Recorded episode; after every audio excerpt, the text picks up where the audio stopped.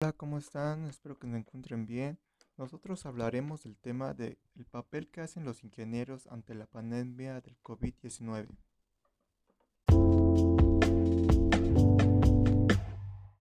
A continuación se dará una breve explicación del COVID-19. El COVID-19 tuvo su origen en la ciudad de Wuhan, en China, a mediados del mes de diciembre del 2019. Una primera investigación posterior sobre el origen de esta enfermedad publicada en la revista The Lancet, determinó que se trataba de un nuevo tipo de virus de la familia coronavirus, aparentando como el síndrome respiratorio agudo severo y el síndrome respiratorio de Oriente Medio, pero que no es igual a ninguno de ellos. Para averiguarlo, estudiaron 10 muestras genéticas tomadas de pacientes procedentes de Wuhan, que incluían 8 genomas completos y 2 genomas parciales, y pudieron descubrir que los, coronavirus son una serie de virus llamados así por su forma, ya que tienen una especie de corona como el reloj alrededor del virión del núcleo del virus. Esos organismos conviven con el ser humano desde siempre y hay muchos tipos de ellos, tanto animales como humanos. Sin embargo, el primer análisis comparativo de esta enfermedad determinó que el 2019 COP5 nombre profesional del virus que finalmente fue denominado SARS-CoV-2. El 2019 de COP5 estaba estrechamente relacionado con una identidad del 88% con dos coronavirus similares al síndrome respiratorio agudo severo derivado del murciélago, pero estaban más distantes del SARS-CoV-5 y del MERS-CoV-5 se realizó un, modelo, un modelado de homología para explorar las probables propiedades de unión del receptor del virus, explican los investigadores en el artículo publicado en The Lancet. El punto común de los primeros casos de nuevos coronavirus fue en el mercado de la ciudad de China de Wuhan, ubicado en la provincia de Que se trata de un nuevo mercado de animales, de ahí fue surgiendo la importancia de averiguar desde qué animal se originó este virus. Los pacientes con coronavirus COVID-19 presentan los siguientes síntomas. Fiebre, tos, dificultad para respirar. Entre otros síntomas coronavirus menos frecuentes se sitúa la diarrea, la pérdida de olfato y gusto. Recientemente también los oftalmólogos han apuntado a la conjuntivitis como factor asociado al COVID-19 a tener en cuenta. De acuerdo con los datos aportados por la Sociedad Oftalmología Americana, los ojos rojos o conjuntivitis leves se puede interpretar como un nuevo síntoma del coronavirus al que hasta ahora no se había prestado atención al ser más visible. Y evidentes otros síntomas coronavirus como la falta de aire o la fiebre alta. Según Sanidad, la transmisión de este virus es por contacto estrecho con la secreción respiratorio que se genera con la tos o estornudo de una persona enferma. Es una afección respiratoria que se puede propagar de persona a persona. La contagiosidad depende de la cantidad de virus en las vías respiratorias. Estas secreciones infectarían a otra persona si ésta entra en contacto con su nariz, sus ojos o su boca. Por esta razón son importantes seguir las medidas de seguridad como se indica cubrebocas, caretas faciales, lentes de protección, gel antibacterial, guantes y la sana distancia.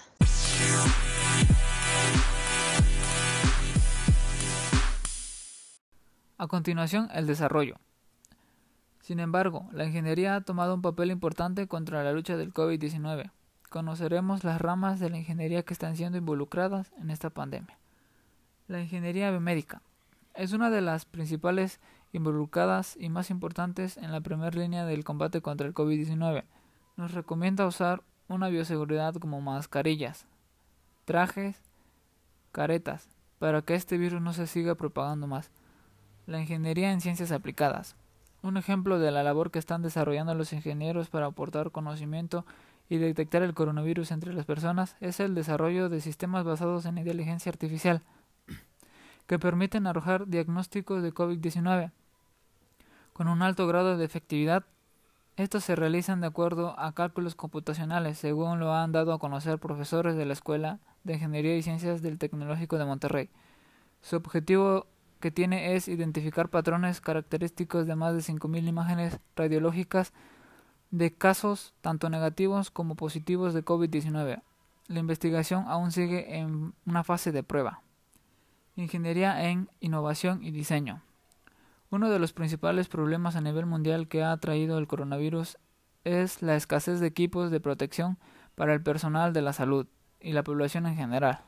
Por tal motivo, profesores y alumnos de la Universidad Panamericana han propuesto crear caretas y mascarillas impresas en 3D, las cuales cumplan con las características y requisitos necesarios.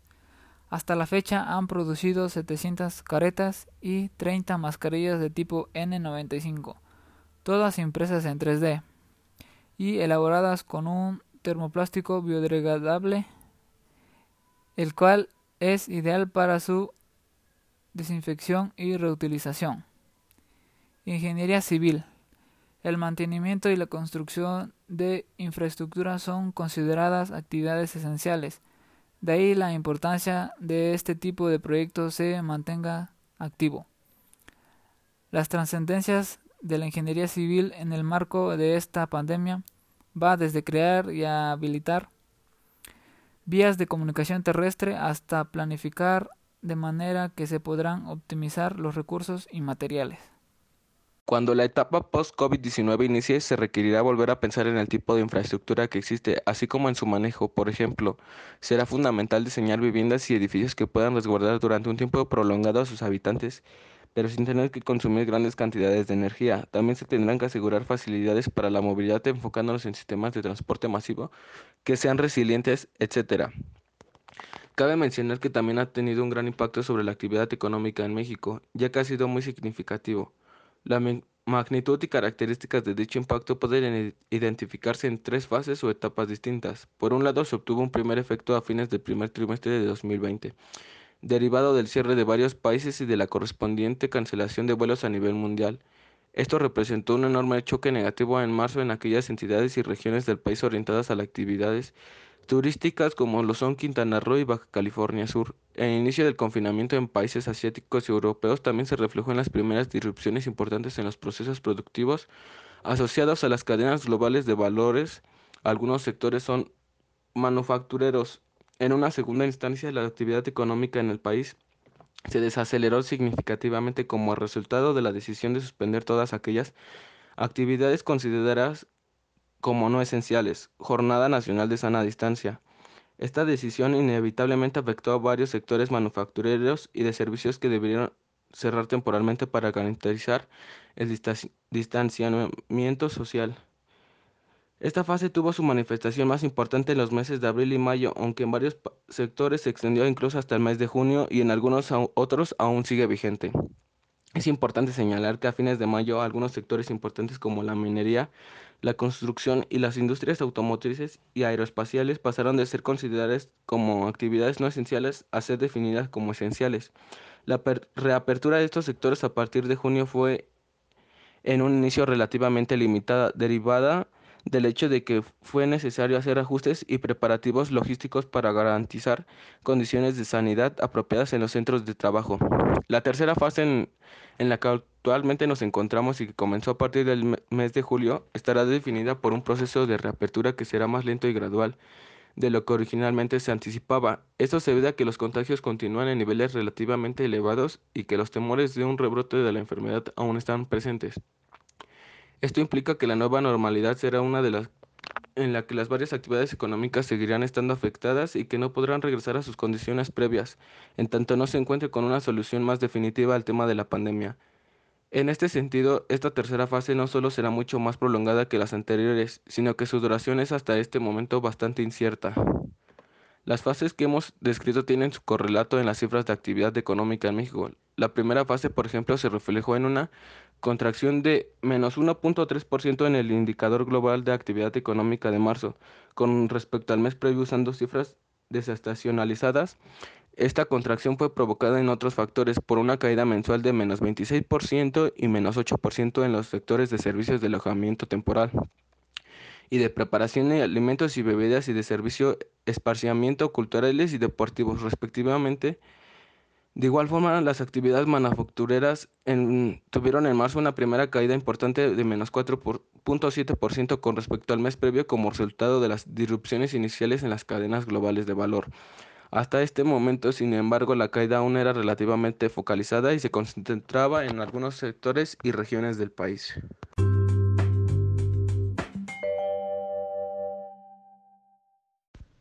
La pandemia del nuevo coronavirus es una de las principales crisis humanitarias de la historia reciente que ha puesto en evidencia la limitada capacidad de respuesta de muchos sistemas de salud ante situaciones extremas, pues estos han colapsado ante la ingente demanda de atención, incluso en países con sistemas de salud que podríamos considerar ejemplares.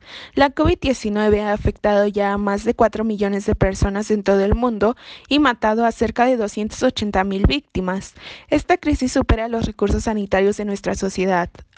Considerablemente la economía mundial y obligado a los gobiernos a invertir enormes cantidades de dinero para su rescate, sin mencionar el incalculable costo social y el sufrimiento de las familias de los pacientes afectados.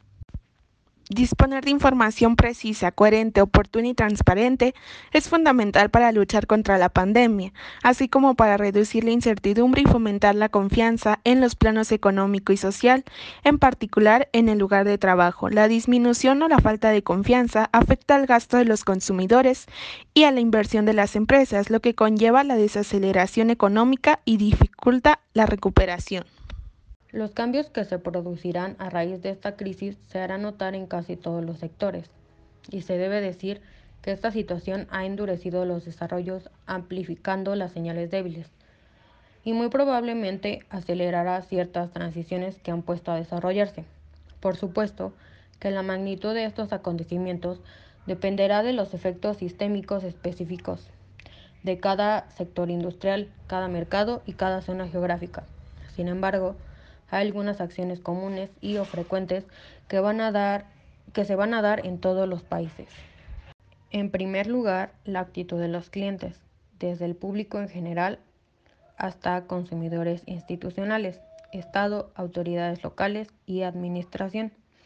En segundo lugar, el fortalecimiento de las limitaciones y aspiraciones medioambientales, con ayudas ya condicionadas a la inversión u operación y probablemente reglamentadas a decisiones temporales que podrían durar hasta que se conviertan permanentes.